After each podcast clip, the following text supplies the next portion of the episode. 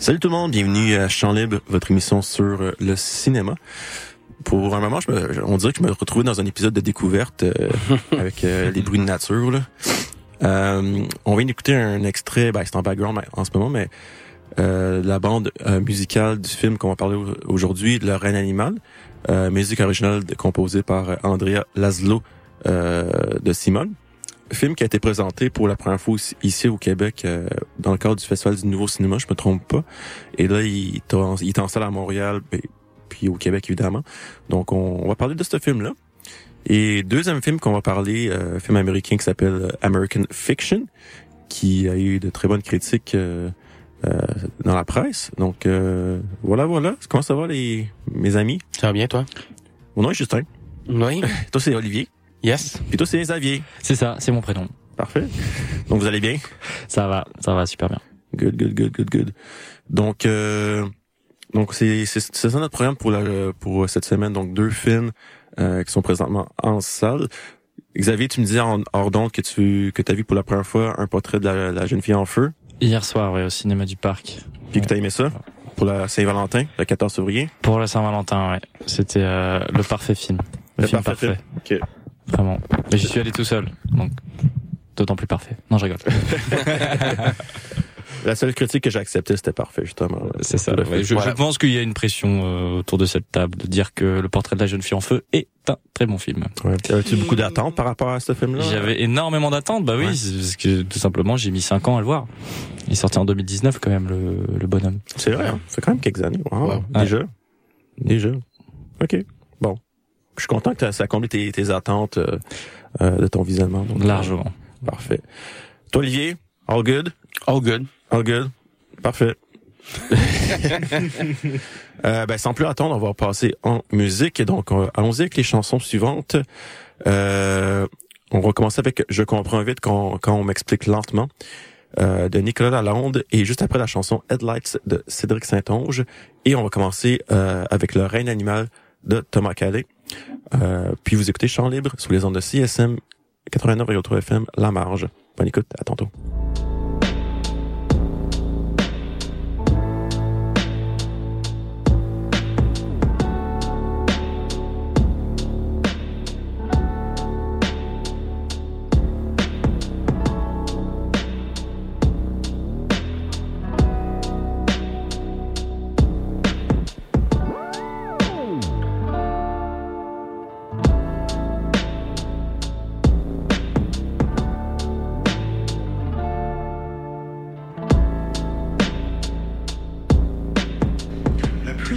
c'est égal à l'énergie.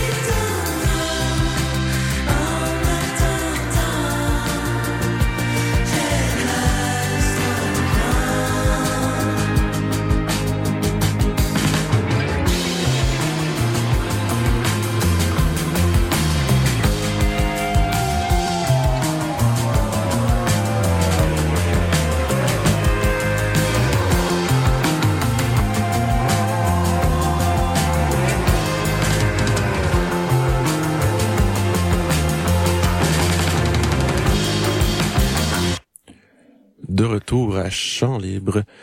On vient d'écouter les chansons euh, Headlights de Cédric Saint-Onge et juste avant c'est la chanson Je comprends vite qu'on m'explique lentement de Nicolas Lalonde.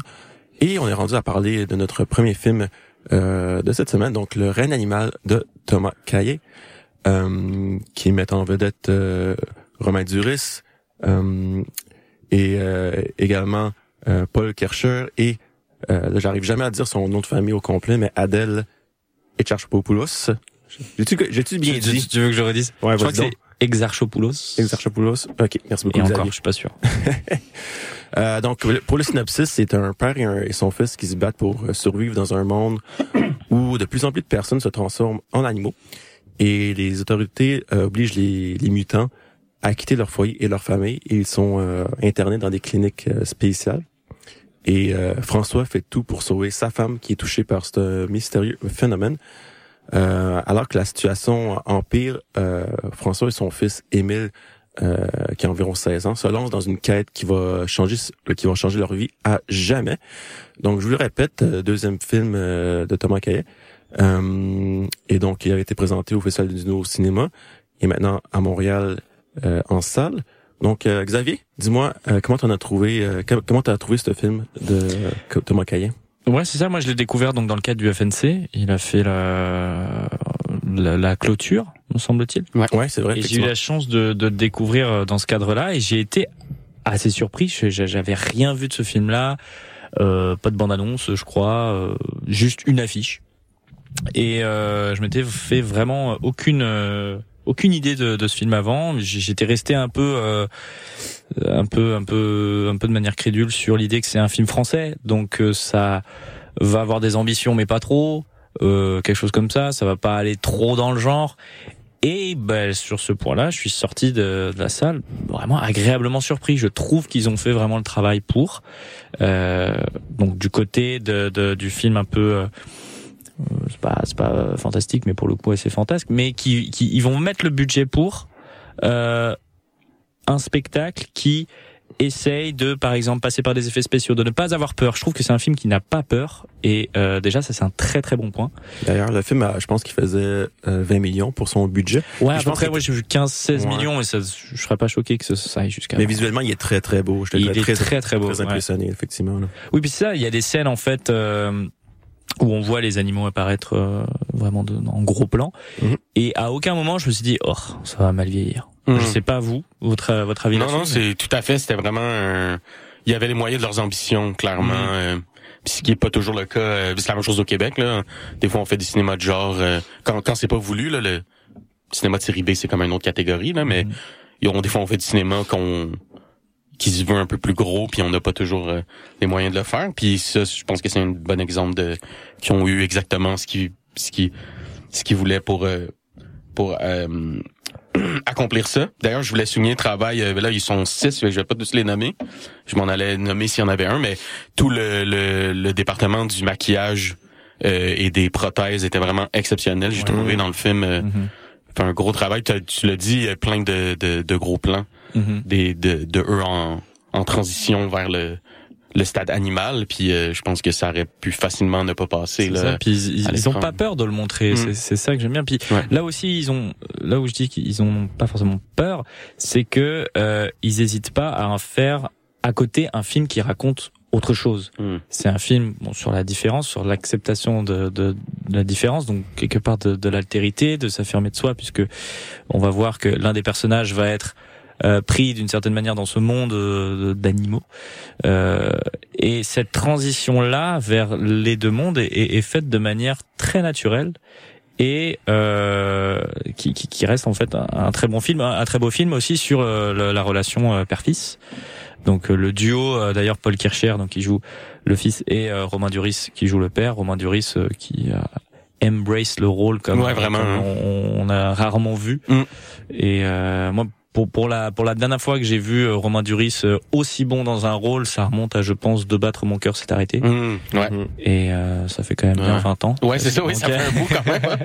oui, t'as raison, hein. je pense que c'est le bon mot, il est vraiment à fond dans dans le film, dans le projet, dans dans les émotions que le rôle du demande puis même chose pour le pour, pour Ouais, euh, on y croit beaucoup à cette, à cette relation entre les Exact. fils là. Tout à Mhm. fait, ouais, son, son, on- à une aucune, aucun moment dans le film est-ce que j'ai pas cru que c'était un père et un fils et qu'il y avait les, les, la relation et les problèmes de, de- d'un père et d'un fils? C'est ça. Mais la, la- la grande qualité de- du film d'ailleurs en général, tu viens de le dire, c'est qu'on on y croit et on y croit aussi au film, à l'histoire, puisqu'en en fait on rentre directement dans le rythme du du film qui est on, on sait pas trop si c'est une pandémie, on sait pas trop si c'est euh, un post-apo, même si le mot est peut-être un peu fort, mais euh, on entre dedans, donc euh, Ouais, la séquence d'ouverture le, le, le, Mm. le- le soulève assez bien. Ouais, c'est d'ailleurs tellement un, un- un- une des choses qui m'a le plus plu, je pense, dans le film, c'est que on se perdait pas dans l'explication euh, des détails de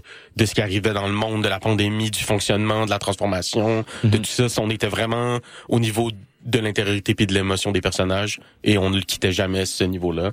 Ouais. Ce- pour moi, c'est ce qui fait la différence entre un un film de genre moyen puis un bon film de genre puis je pense que ça rentre clairement dans le dans ça. Tu sais il y a peut-être un truc mais que je me qui m'a un peu tanné un petit peu qui m'a un peu agacé mais en même temps comme c'est un film qui se veut un peu euh, blockbuster ça fait que c'est pas vraiment un point qui est valable mais je, je l'ai trouvé quand même très peu subtil dans ses métaphores.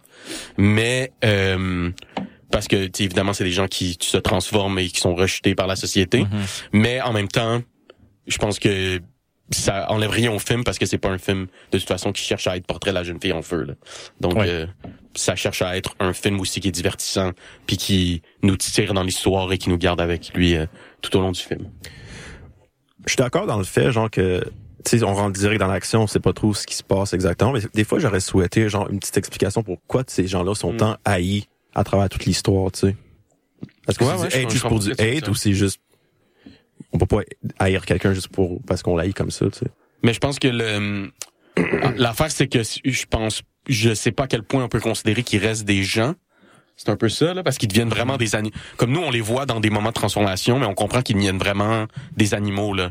Il y en a un qui perd la voix, ils ont Mm. comme fait que je pense que c'est ça qui crée ce truc là là, c'est que les gens il y a des gens qui sont plus rapides que d'autres à les considérer comme juste des animaux ou des de la vermine. Mhm. Euh, fait que je, je sais pas si mais je comprends ce que tu veux dire là, c'est c'est pas un film qui se qui, qui, qui donne beaucoup d'explications. Moi, personnellement, c'est ce qui m'a plu, mais je, je peux comprendre là, que peut-être que des fois, ça, c'est- ils sont un peu courts de, à court d'explications, mais c'est ça. Pour moi, c'est pour ça qu'ils qu'ils les haïssent aussi vite. Mais c'est vrai qu'ils sont très, très rapides à vouloir les, les, Ouais. les tirer avec leur fusil. Là. Mais je suis d'accord, je préfère mettons ça que une explication scientifique de 20 minutes qui fait aucun sens. Voilà, Ouais, voilà, jamais c'est- rien, c'est ça, c'est bon. Je suis d'accord. Ouais, exact. Je pense que c'est ça. Il aurait pu euh, peut-être euh, avoir un petit peu plus d'explications sans devenir euh, Jurassic World. hein.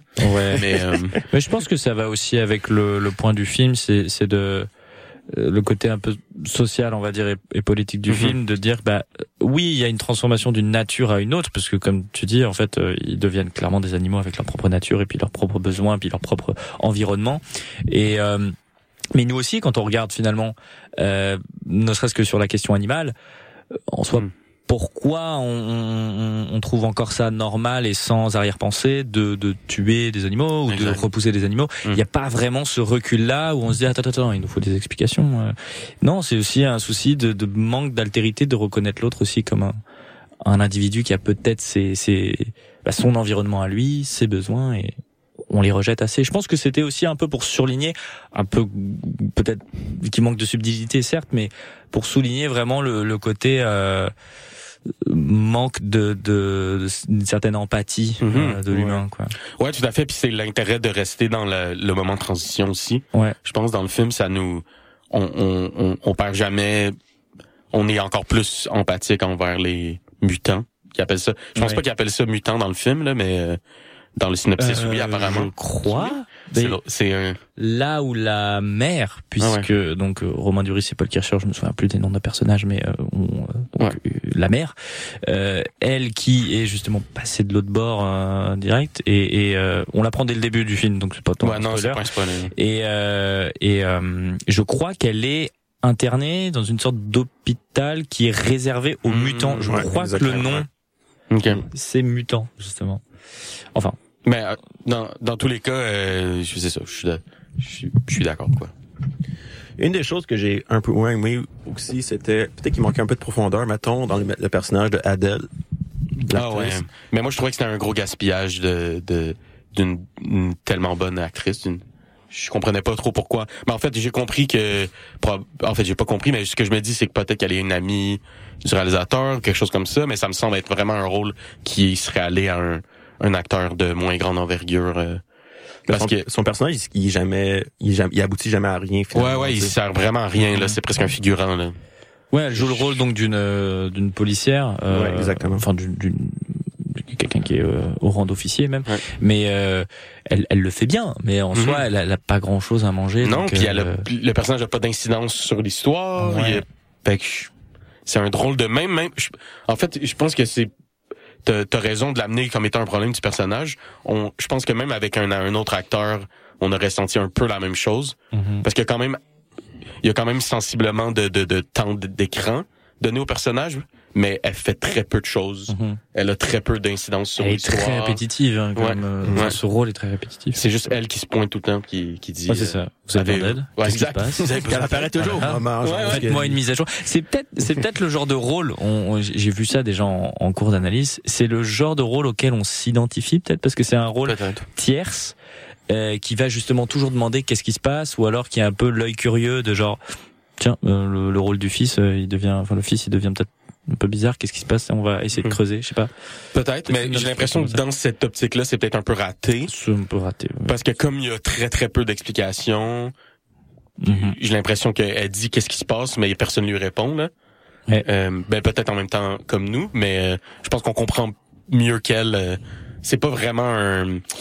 Ouais, je peut-être, peut-être que c'était ça l'intention, mais je pense pas que le c'est vraiment comme le, Mhm. le véhicule du spectateur, en tout cas dans comment ça a pris forme euh, ici. Là, mais- Ouais. Mais bon après voilà on s'attarde aussi sur le rôle de- de- d'Adèle alors on, sait un peu ce qu'on sort de, de négatif là actuellement mais c'est pour dire à quel point aussi le film offre bien plus Exact. et j'aimerais quand même mentionner l'apport de la musique Mhm. Ouais, j'ai trouvé la musique superbe Ouais, ouais, puis le, le, le, le travail euh, sonore aussi également. Ah, ouais, ouais, ouais. L'univers sonore est justement, il y a- magnifique. Il y a ce mélange, l'univers sonore mélangé entre l'humain et le- la transition Ouais. animale, justement. Mais j'étais content aussi le fait que que le cinéma français ajoute, il en fait s'aventure un petit peu dans, un, dans des touches euh, plus fantastiques. Il me semble que Mhm. c'est quelque chose qu'on qu'on voit souvent dans ce dans le cinéma français. Puis je trouve que ça s'est ça s'est bien réussi. C'est très touchant, je trouve, par moment ce film-là. Donc euh, Mhm. non, j'étais la fin est superbe, je trouvais. J'ai Ouais. j'ai eu quelques larmes. C'est vrai. Ouais, puis même pour ce que ça vaut, en tout cas, je pense que c'est reconnu. C'est un film qui a marqué euh, les salles françaises en 2023. Ouais. Donc pour ce que ça vaut, il a quand même reçu euh, 12 nominations au César. Ouais, 12 nominations, il était à Cannes. La clôture du FNC, je pense qu'il y a une belle, une belle vie euh, Ouais. en salle puis dans les festivals. Mhm.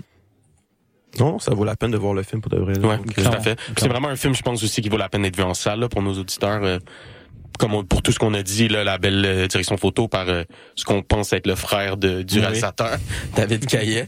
Euh, puis, euh, mais aussi la musique, l'univers sonore, c'était des trucs qui... C'est un film qui paraît mieux visuellement que certains films de super-héros des fois. Là. Ouais, ouais, mais je suis... Mais, mais je pense qu'on on sent aussi la- l'approche hein, de... Qu'il y a quand même une filiation avec le cinéma d'auteur, là, dans, dans le rythme, dans justement le visuel et tout, là, comparé à d'autres films un peu plus gros, là. Comme on, je- on, on- je la sentais, la version américaine, Mhm. mais je pense qu'il a bien réussi à, à rester de son côté de, de l'Atlantique, là. Ouais, ça. ça. reste pour le coup un film français. Exact. Sur ce, sur ce côté. Mais un film français, euh, même, c'est la petite recherche que je fais là actuellement. Mais euh, Thomas Caillet, je crois, sort d'une école euh, type Fémis, donc euh, Voilà. je, je pourrais me tromper, mais je, je crois qu'il sort d'une école euh, où il y a quand même une identité du, du cinéma français assez forte, quoi. Mm. Et ça se sent. Ouais, ouais, tout à fait. Eh, Ali, si, si ce, ce film-là était en version américaine, est-ce que tu le ferais réaliser par Zack Snyder avec... euh, mais en fait, je ferais jamais plus rien réalisé par Zack Snyder jusqu'à la fin des temps parce que j'en peux plus des, des ralentis. Euh, j'ai eu la très mauvaise expérience d'écouter Rebel Moon. Ça m'a pris trois fois. c'est quoi ça? C'est son film, de, c'est une nouvelle euh, série de science-fiction. Ben c'est pas une série, de- c'est une série de films là. Il, il va, il va en sortir comme un par année pendant trois ans. C'est en fait, il y avait, il y avait pitch un film de Star Wars à, à Kennedy, là, Kathleen Kennedy, la, la boss de Star Wars, puis ils l'ont rejeté avec raison. Puis là, il a dit, ben je vais faire moi-même mon, mon, mon film de science-fiction. C'est vraiment un rip-off de Star Wars. Il y a des sables laser, mais un peu différents. Il y a un méchant euh, comme Darth Vader, mais un peu différent. C'est pourri, pourri, pourri. Donc, pas Zack Snyder, non, mais il y aurait plein d'autres options. Tu sais, si on veut rester dans le côté un peu plus euh, auteur indépendant, Denis Villeneuve, ça pourrait être quelqu'un qui pourrait Mhm, mhm. bien faire ça parce qu'il prend des grosses des, des, des gros films puis il leur donne un peu une saveur euh, comme ça. Donc ça pourrait être un bon choix. Sinon si on va dans le vraiment plus gros euh, gros gros ça pourrait être n'importe quel euh, des réalisateurs qui a fait des Marvel ou des des DC là les je- leur nom m'échappe mais euh, c'est ça Mais avec une place euh, beaucoup moins importante pour la musique, alors, par un gars de Ouais, Marvel. 100%. C'est ce Ah que oui. je réponds, ouais. oui ça c'est vrai on personne se souvient beaucoup de la musique de ces films là Jamais. tu sais c'est Ouais. fou quand même Ouais. puis il y en a à chaque seconde du film Ah oui, oui, non, mais elle est présente. hein. ouais Ben, ben des choses qui se passent. Hein. Donc c'est difficile de, des fois de prêter attention. Donc, en, en, en conclusion, excellent. Par contre, regardez jamais Rebel Moon de Zack Snyder. Puis c'est facile de regarder parce que c'est sur Netflix, mais vous allez perdre deux heures et quelques de votre vie. euh. Quand vous pouvez en gagner 2h10 avec euh, le Reine animal Voilà. de Thomas Exactement. Caillet, qui est présentement en salle. Donc euh, voilà, voilà. Euh, on va passer en musique, puis cette fois-ci, on va écouter... C'est un bloc de musique de trois chansons, c'est rare que je fais ça. Euh, donc la chanson Pickpocket en premier de Chloé Jarajubuto, qui va être en session live d'ailleurs. euh, Qui était en session. qui était en session live, effectivement. Donc, Bélier euh, de Zia Kala. Et après ça, la chanson Les Gros Chevaux de Charlene Darling. Puis ensuite, on va parler du film euh, American Fiction de Cord Jefferson. Vous écoutez toujours sans Champ Libre sur les ondes de CSM 89,3 FM. La marge. À tantôt.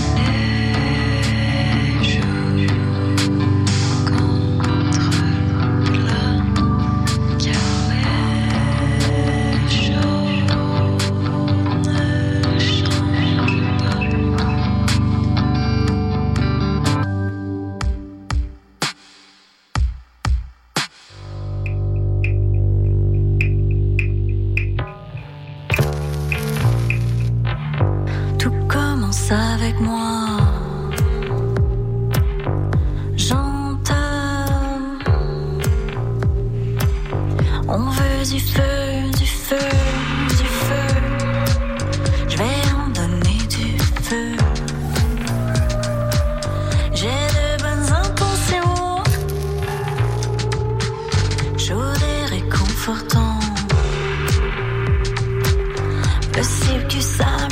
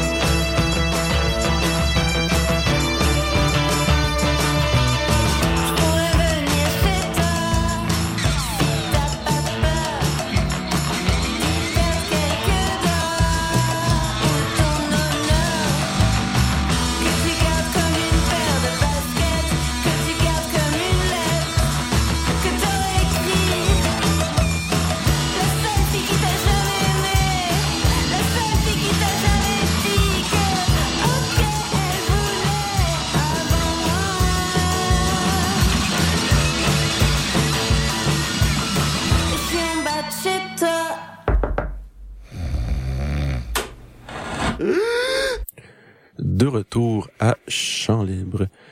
On vient d'écouter les chansons Les Gros Chevaux de Charlotte Darling. Juste avant, c'était Bélier de Zia Kala et finalement Pickpocket de Chloé Jara Buteau. Deuxième film de la semaine qui s'intitule euh, American Fiction de Cord Jefferson. C'est son premier euh, long métrage. Puis il s'agit également d'une adaptation du roman euh, qui s'intitule Erasure de Percival Everett. Il avait d'ailleurs été présenté en avant-première au euh, Festival international du film de, de Toronto, donc le TIFF si vous préférez. Puis il avait remporté d'ailleurs le prix euh, du public. Donc, euh, je vous lis le synopsis. En gros, ça parle d'un professeur de littérature qu'on surnomme Monk, euh, qui est d'ailleurs un écrivain vraiment frustré de ces temps-ci parce que les manuscrits sont, ces manuscrits sont constamment rejetés par euh, les éditeurs. Puis ces derniers lui suggèrent à chaque fois d'écrire des œuvres sur les Afro-Américains dans un style euh, plus, et là je mets des gros guillemets, noir, ok? Puis Monk va alors se lancer dans l'écriture d'une œuvre euh, satirique et parodique, et il va donc publier ce, nouveau roman-là sous euh, pseudonyme. Et contre toute attente, son œuvre est un immense succès auprès des, des Blancs comme nous. Donc, Ouais. euh, en gros, c'est pas mal ça le synopsis euh, du film. Euh, c'est pas qu'un film qui a fait beaucoup, beaucoup de vagues, j'ai l'impression, auprès des, des gens, euh, pas beaucoup de personnes ont, ont fait de bouche à l'oreille, mais je trouve que c'est un excellent film. C'est vraiment un excellent film. Ouais, tout à fait, mais tu sais, c'est un, c'est un, c'est un film qui a fait beaucoup de vagues chez les critiques quand même, euh, parce que c'est un film qui a des excellentes critiques en général. C'est un film qui a plusieurs nominations aux Oscars. Euh, donc, je pense que c'est quand même un film qui est apprécié. Puis, d'ailleurs, le prix du public, euh, c'est très souvent le film qui gagne le prix du public euh, au TIFF qui gagne après euh, l'Oscar du meilleur film. Ça me semble plutôt improbable dans ce cas-ci, à cause de Oppenheimer, qui va sûrement gagner euh, meilleur film aux Oscars malheureusement. Euh, tu, tu lui donnerais-tu son score à ce film-là dans à qui? American Fiction? Avant Oppenheimer, oui, définitivement. Mais pas pour le premier, le, le- le meilleur film, par contre. Que, hein? Pour le meilleur film, tu ne donnerais pas à ce film-là, par, par exemple.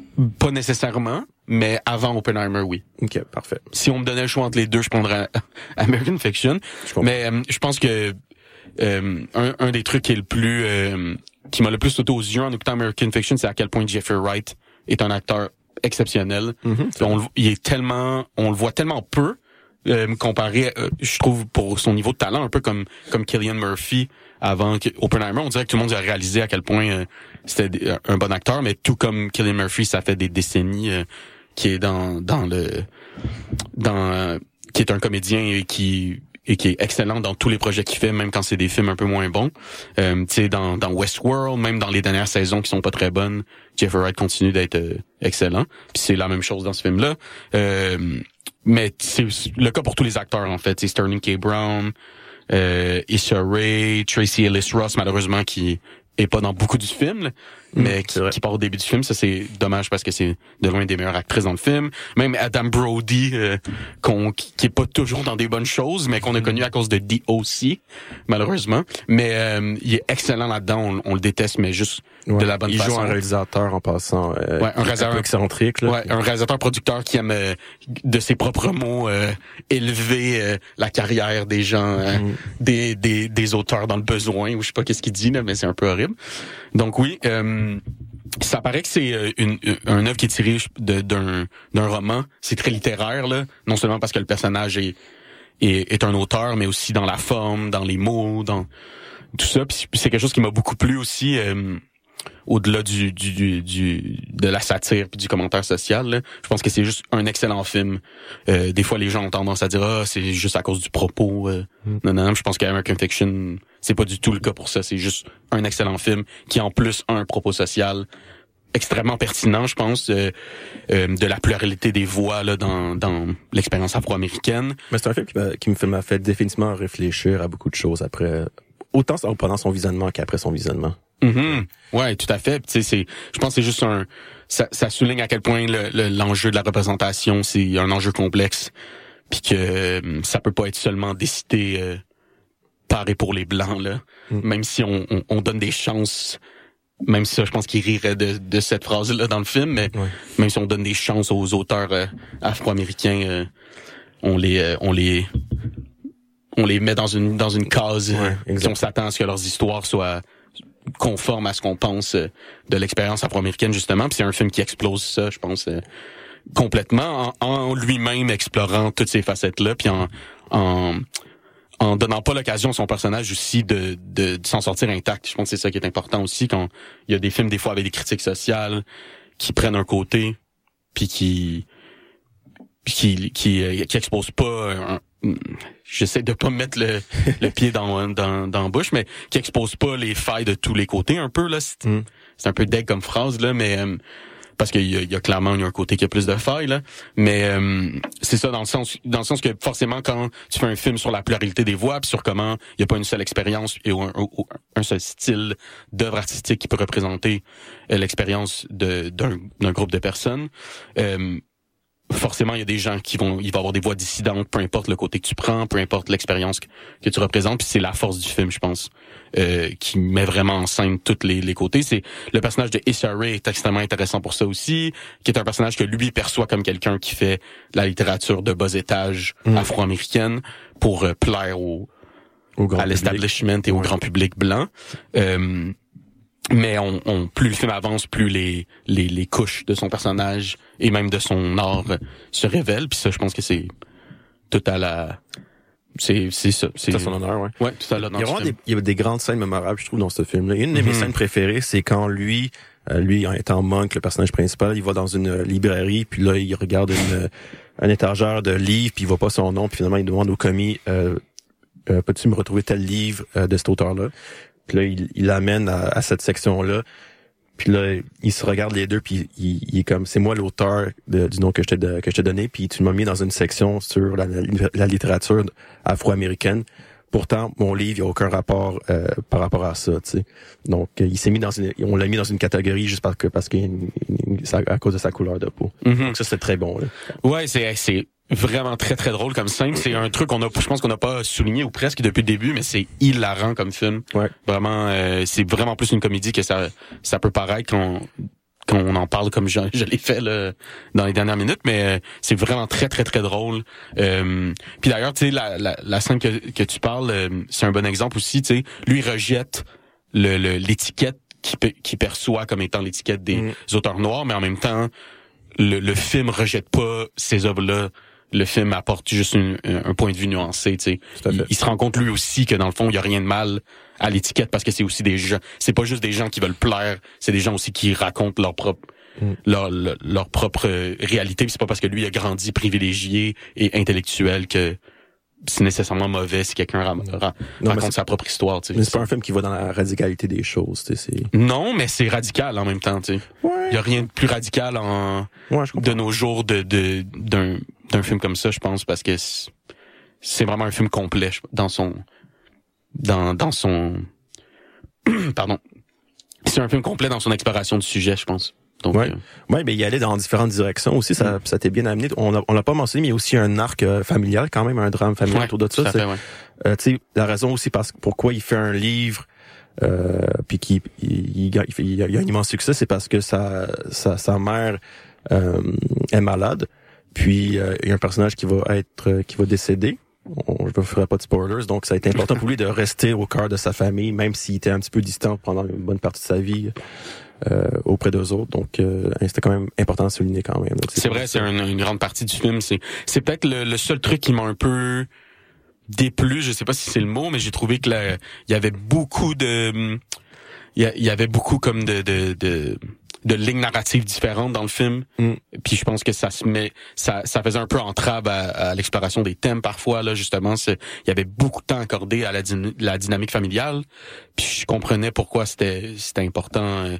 Au film puis euh, puis au, au réalisateur mais je pense qu'il aurait fallu choisir un peu des fois euh, ce qu'on voulait parce que le film est pas très long deux heures je pense Ça mais passait vite, je trouvais. Moi, ça Mm. passait vraiment vite. c'est ça oui mais en partie parce que personnellement je le trouvais un peu euh, trop chargé là de de, de lignes narratives de personnages de il y a des personnages là ils arrivaient comme ça euh, à toutes les cinq minutes il y avait un nouveau personnage qu'on rencontrait c'était quand même un peu intense Quand même. ça aurait pu respirer voilà c'est ce que Je comprends, je comprends.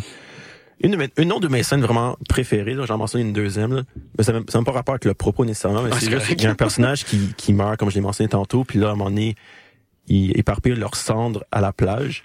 Peut-être juste là, genre un, un gars blanc qui arrive puis qui dit hey tu peux pas faire ça man yo yo yo puis là il, il, il lui répond genre yo shut the fuck up Brian get the fuck out ça je trouve ça vraiment hilarant C'est vrai, c'est excellent en plus parce qu'on sent dans la scène qu'ils ils connaissent le dit Brian, puis qu'ils ont toujours eu cette relation-là de Caïs Brian, puis qu'ils lui disent. C'est vraiment drôle. même le personnage principal qui a, qui a pas été là pendant toutes ces années Ouais, il était ouais. comme genre get the fuck out c'est vraiment comique. C'est une des places en fait où la famille, c'est une des scènes où la famille est le plus unie. Avant, Ouais, non, c'est avant comme la fin du film, c'est le, c'est dans le, dans le haïr Brian qu'on Ouais. qu'on revoit pas de tout le film, mais Pourtant, tu sais, on a un- le frère et aussi un frère, le, le Mm. personnage principal, Ouais. qui sont très différents l'un de l'autre. Ils s'aiment pas nécessairement. Ben oui, mais en tout cas, je sais pas s'ils s'aiment vraiment, mais ils, en tout cas, je sais pas comment expliquer leur relation en tant que telle. C'est euh, c'est une relation de frères là. Je pense que ça, c'est, ça arrive quand même souvent dans des familles là. Cette, ouais.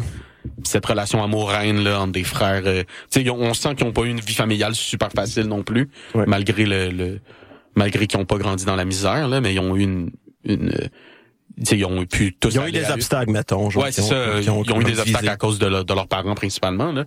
Mais donc, euh, et d'autant plus le personnage de Sterling K. Brown. Là. Euh, mais d'ailleurs, lui, je pense que c'est lui qui est nominé euh, aux. Je sais pas si Jeffrey Wright est nominé, mais je suis pas mal sûr que Sterling K. Brown est. C'était comme une surprise un peu. Je pense qu'il est nominé aux Oscars pour acteur de soutien, puis il est vraiment excellent. Ouais, fort possible. Il a un, un excellent rôle dans ce film-là. Il, Ouais. il est, il est très bon. Là. Il est toujours Sterling K. Brown aussi, c'est un autre acteur qu'on qu'on dort un peu euh, par rapport à lui. euh, il- aussi parce que pendant des, une décennie, il a fait juste la série This Is Us et pas grand chose d'autre. Mhm. Mais euh, il a joué dans plusieurs films où il est excellent. Je pense euh, Sterling K. Brown, euh, le bon le bon milieu là entre le, le mélo puis le l'intériorité là, ça, ça fonctionne très très bien pour des personnages comme le personnage du frère. Ouais. Mais ça, tout ça pour dire que American Fiction est un, un excellent film. Faut pas le manquer. Moi, je suis sûr qu'il y a beaucoup de monde qui vont qui vont l'oublier. Je sais pas pourquoi, mais c'est un excellent film. Je sais pas Ouais. si Xavier, ça te parle ce film-là, si tu penses le voir prochainement ou? Totalement, totalement. Prochainement, ça c'est sûr. Puis euh, j'adore Jeffrey Wright et ce que tu disais à propos de, de ces acteurs-là qui sont longtemps restés au second plan. Puis là, on découvre enfin ces dernières années en fait leur talent de premier rôle. Euh, je rejoins totalement Jeffrey Wright. Moi, ça me fait penser à un second rôle, un tout petit rôle qu'il avait dans les Hunger Games. C'est Et il arrivait à être très très bon Mm, pour 5 minutes à l'écran. c'est vrai. Et bon, peut-être plus quand même. Dans, dans le 1, il est dans le 1 ou dans le 2, je crois, dans le 2. Il est un peu plus. Ouais, Et- il est- et- c'est ceux qui reviennent là, c'est les ça, gagnants qui ouais, reviennent. Ouais, puis il en, il en a vu, il en a, il, il en a vu des seconds rôles de, de souvent de, de, de tech, d'informaticien, tout ça. Oui, il ça- arrive ça, c'est toujours à apporter. euh, C'est vrai qu'il joue, il joue souvent des gens. euh, il a une petite dans malice dans, dans ce qu'il a. Mm. Et quand je l'ai vu à l'affiche d'American Fiction, j'ai immédiatement pensé à son rôle Mm. dans l'un des derniers Wes Anderson, euh, The French Dispatch, où il joue Oui. aussi un écrivain. me Oui, ouais, t'as c'est raison. vrai. Ah, Et est- trouvé délicieux Ouais, dans ce rôle-là. c'est d'ailleurs le, le, le bout que j'ai préféré, parce que Moi c'est un aussi. peu un film, Moi aussi, c'est ça que j'ai préféré. un, sketch comme ça, et euh, j'ai j'ai adoré. Donc oui, c'est ça. Pour euh, pour revenir, donc ils ont cinq nominations aux Oscars, American Fiction. Ok, quand même. Euh, meilleur original score, meilleur film. Euh, mais donc les deux ont des nominations. Donc meilleur acteur Jeffrey Wright, meilleur acteur de soutien Sterling K. Brown.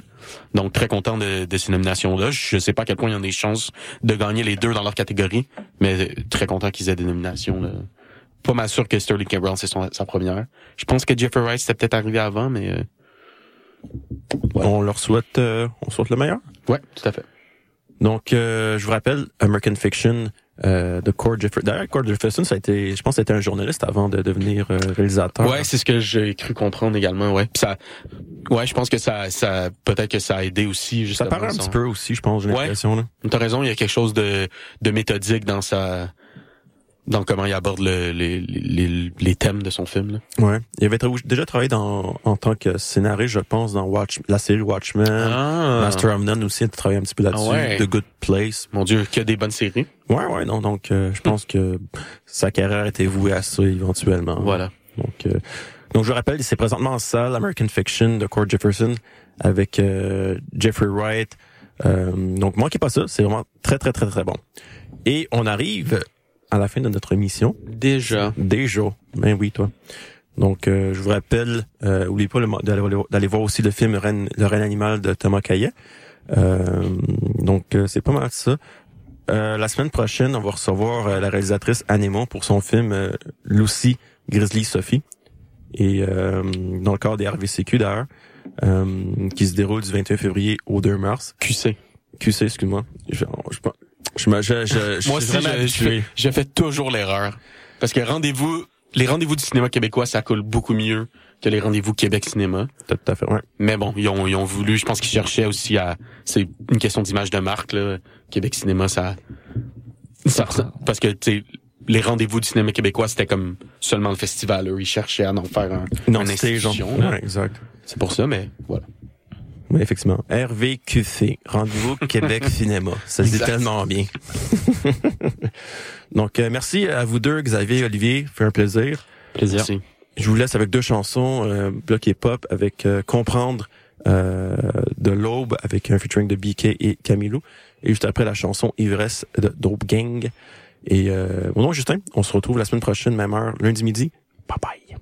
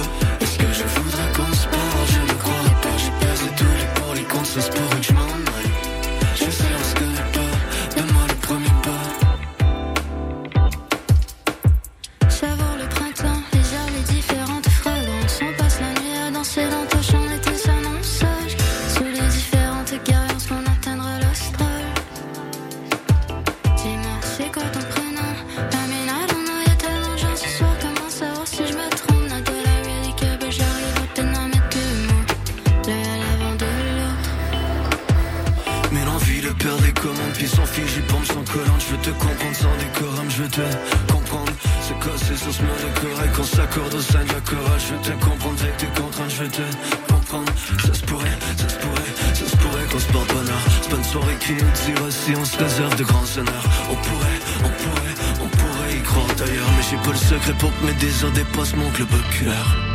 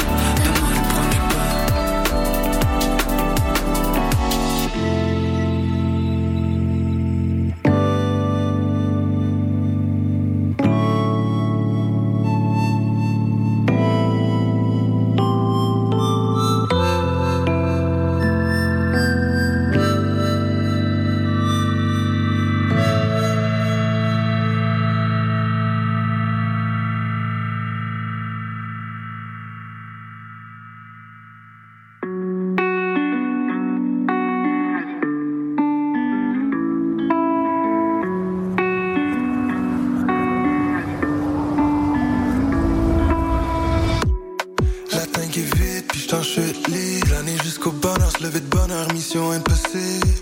Pogné dans mon lit, les oreilles qui. Tourné dans ma tête, vision difficile.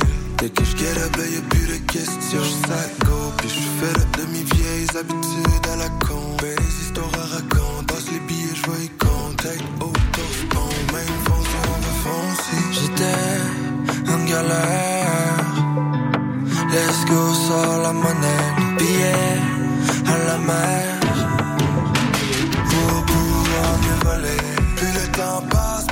Saisons semblent se mêler. Plus je regarde dans le miroir, plus j'écoute le fêlé. Toujours rien à fêter dans nos grandes envolées. Toujours sur mon mind, repeat dans ma playlist. Je savoure mon ivresse. Comme si c'était la première fois. Si je saoul cet hiver, ça se peut que ce soit la dernière fois. Cap dans ma piste. Sous les balles, envie de percer. J'ai rêvé aux énormes fours. Schlag jusqu'au j'ai percé. Brûlé au bout de la mèche. Qu'on va exploser. Juste une autre sèche pour que les pièces me mettent à briller. Côté office, si près du bord, du précipice. Je me précipite. J'ai envie de vivre et de prendre des risques. Tard on va en rire. Toutes les dents de sourire. Ainsi que qu'elles. J'étais en galère. Let's go, sors la monnaie, le billet à la mer.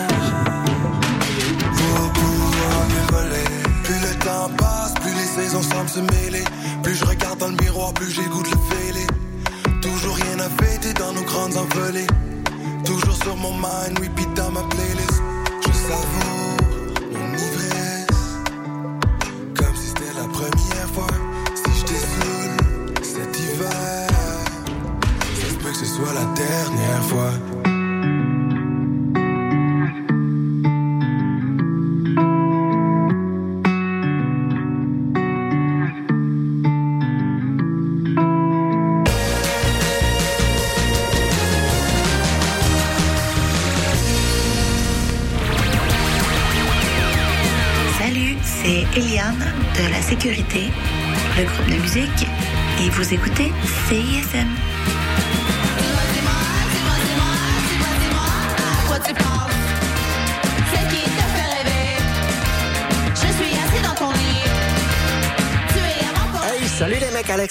J'ai pensé que cette chanson-là cadrerait bien dans le cours de maths.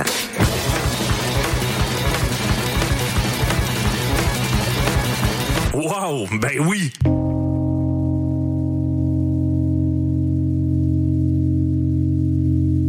Et ça, c'est obligatoire.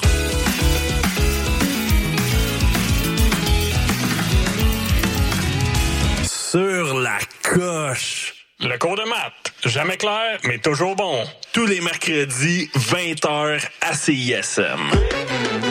Les productions Nuit d'Afrique vous invitent à la découverte de nouveaux talents avec la vitrine musicale Les Silidors de la musique du monde. Venez découvrir 36 groupes tous les mardis et mercredis au Club Balatou jusqu'au 10 avril. Participez au concert vitrine gratuit et votez pour vos artistes coup de cœur. La 17e édition des Silidors de la musique du monde à découvrir sur silidor.com, Facebook et Instagram. L'avez sûrement remarqué, mais nos réseaux sociaux sont toujours bloqués. Alors on a décidé de revenir à la bonne vieille méthode de l'infolettre. Chaque semaine, on t'envoie un petit résumé de tout ce qui s'est passé entre nos murs. Sessions live, culture, société, événements, concours, bref, on te résume tout ça en un seul courriel super rapide à lire. Abonne-toi à l'infolettre de CISM sur le CISM893.ca, il ne manque plus que toi.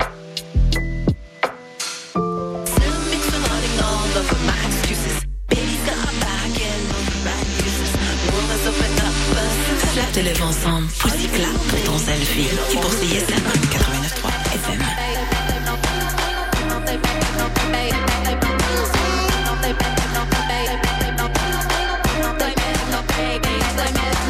I'm not a baby.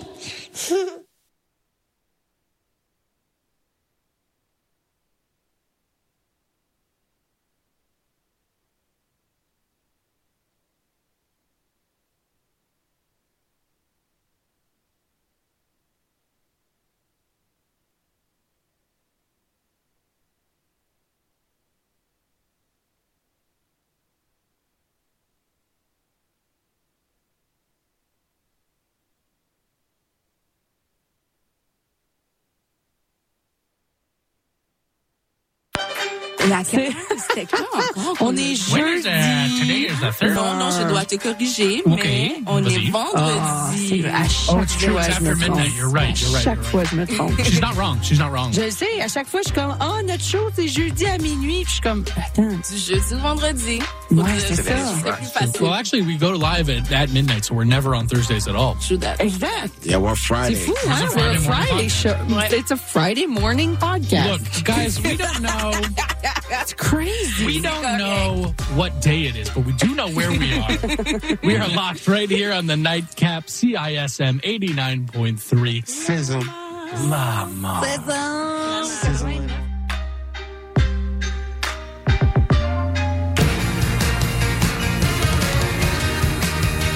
Vous écoutez CISM 89.3 FM.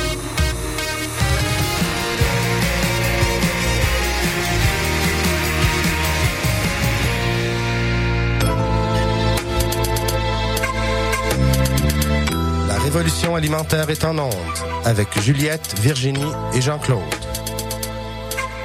Une émission lucide et ludique sur l'alimentation en ces temps modernes.